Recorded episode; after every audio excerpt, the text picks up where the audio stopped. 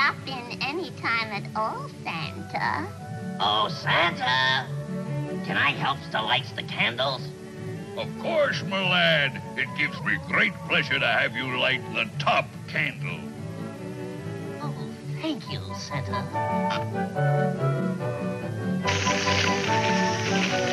Merry Christmas.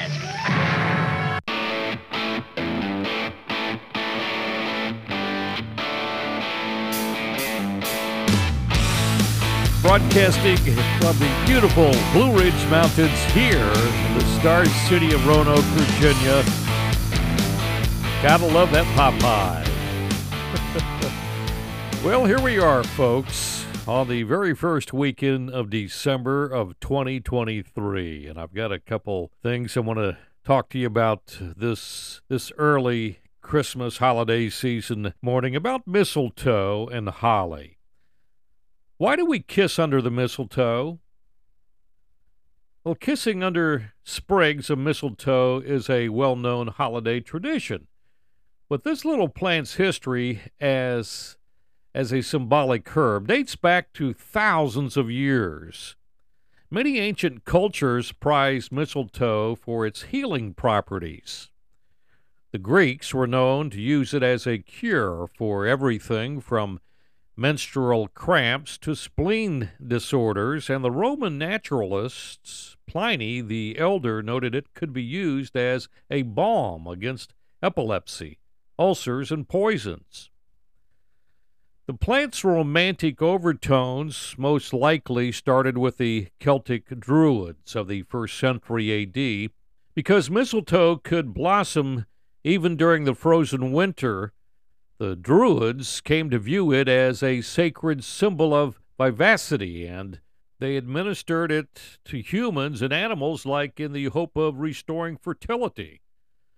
Another famous chapter in mistletoe folklore comes from Norse's uh, mythology. And as the story goes, when the god Odin's son Baldur was prophesied to die, his mother Frigg, the goddess of love, went to all the animals and plants of the natural world to secure an oath that they would not harm him.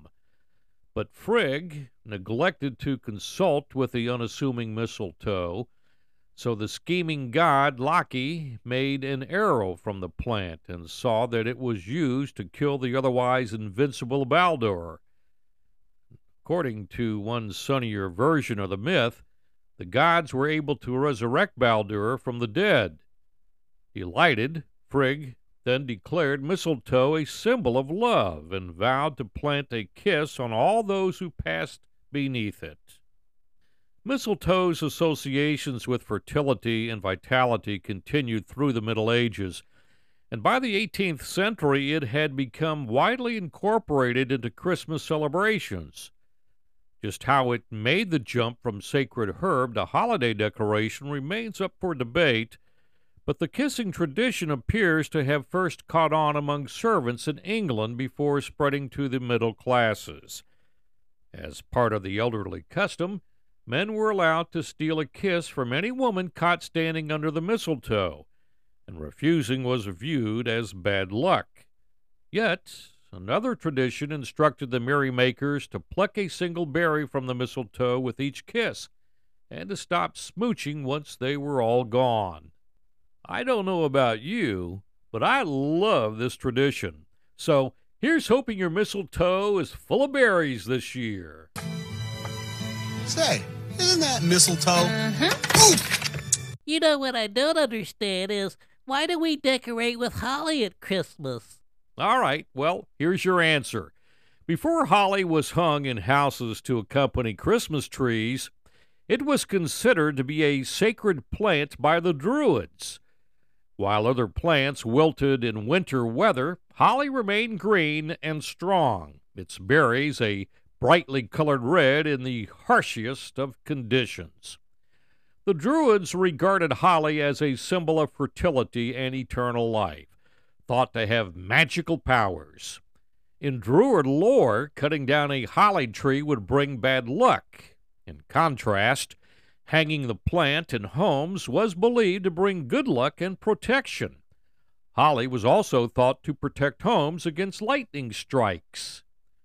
Romans associated holly with Saturn, the god of agriculture and harvest, and decked the halls from its boughs during the festival of Saturnalia. Early Christian calendars mark Christmas Eve as Templa Bextronta, meaning churches are decked, though supposedly Saturnalia celebrators didn't allow some Christians to, to hang bows in honor of Christmas. Christians adopted the holly tradition from Druid, Celtic, and Roman traditions, and its symbolism changed to reflect Christian beliefs. Today, Christians consider holly symbolic of Jesus Christ in two ways. The red berries represent the blood that Jesus shed on the cross on the day he was crucified. Legend states that holly berries were originally white, but that the blood of Christ shed for the sins of humankind stained the berries forever red. The holly's pointed leaves symbolize the crown of thorns placed on Jesus' head before he died on the cross. Holly is known as Christdorn in German, meaning Christ's thorn. Both of these symbols are meant to serve as a reminder to Christians of Jesus' suffering, but they aren't the only stories tying holly to Jesus. One claims that the cross on which Jesus was crucified was constructed of holly. Another says that holly sprang up from his footsteps. Less common symbolism includes the holly's white blossoms representing purity and the idea that if the holly used to decorate a home for Christmas is prickly, the man will rule the house for the coming year. But if the holly used is smooth, the woman will rule.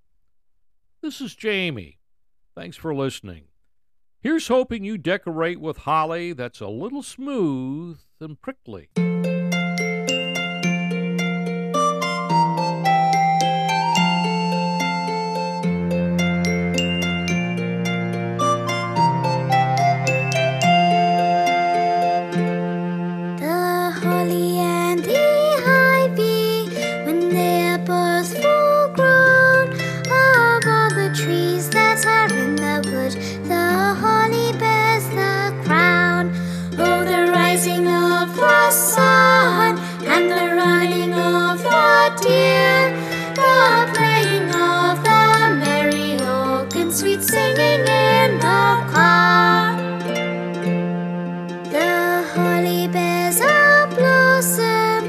White as lily flower, and Mary bore sweet Jesus Christ to be a sweet Savior. Oh, the rising of the sun and the running of the deer, the playing of the merry organ, sweet singing.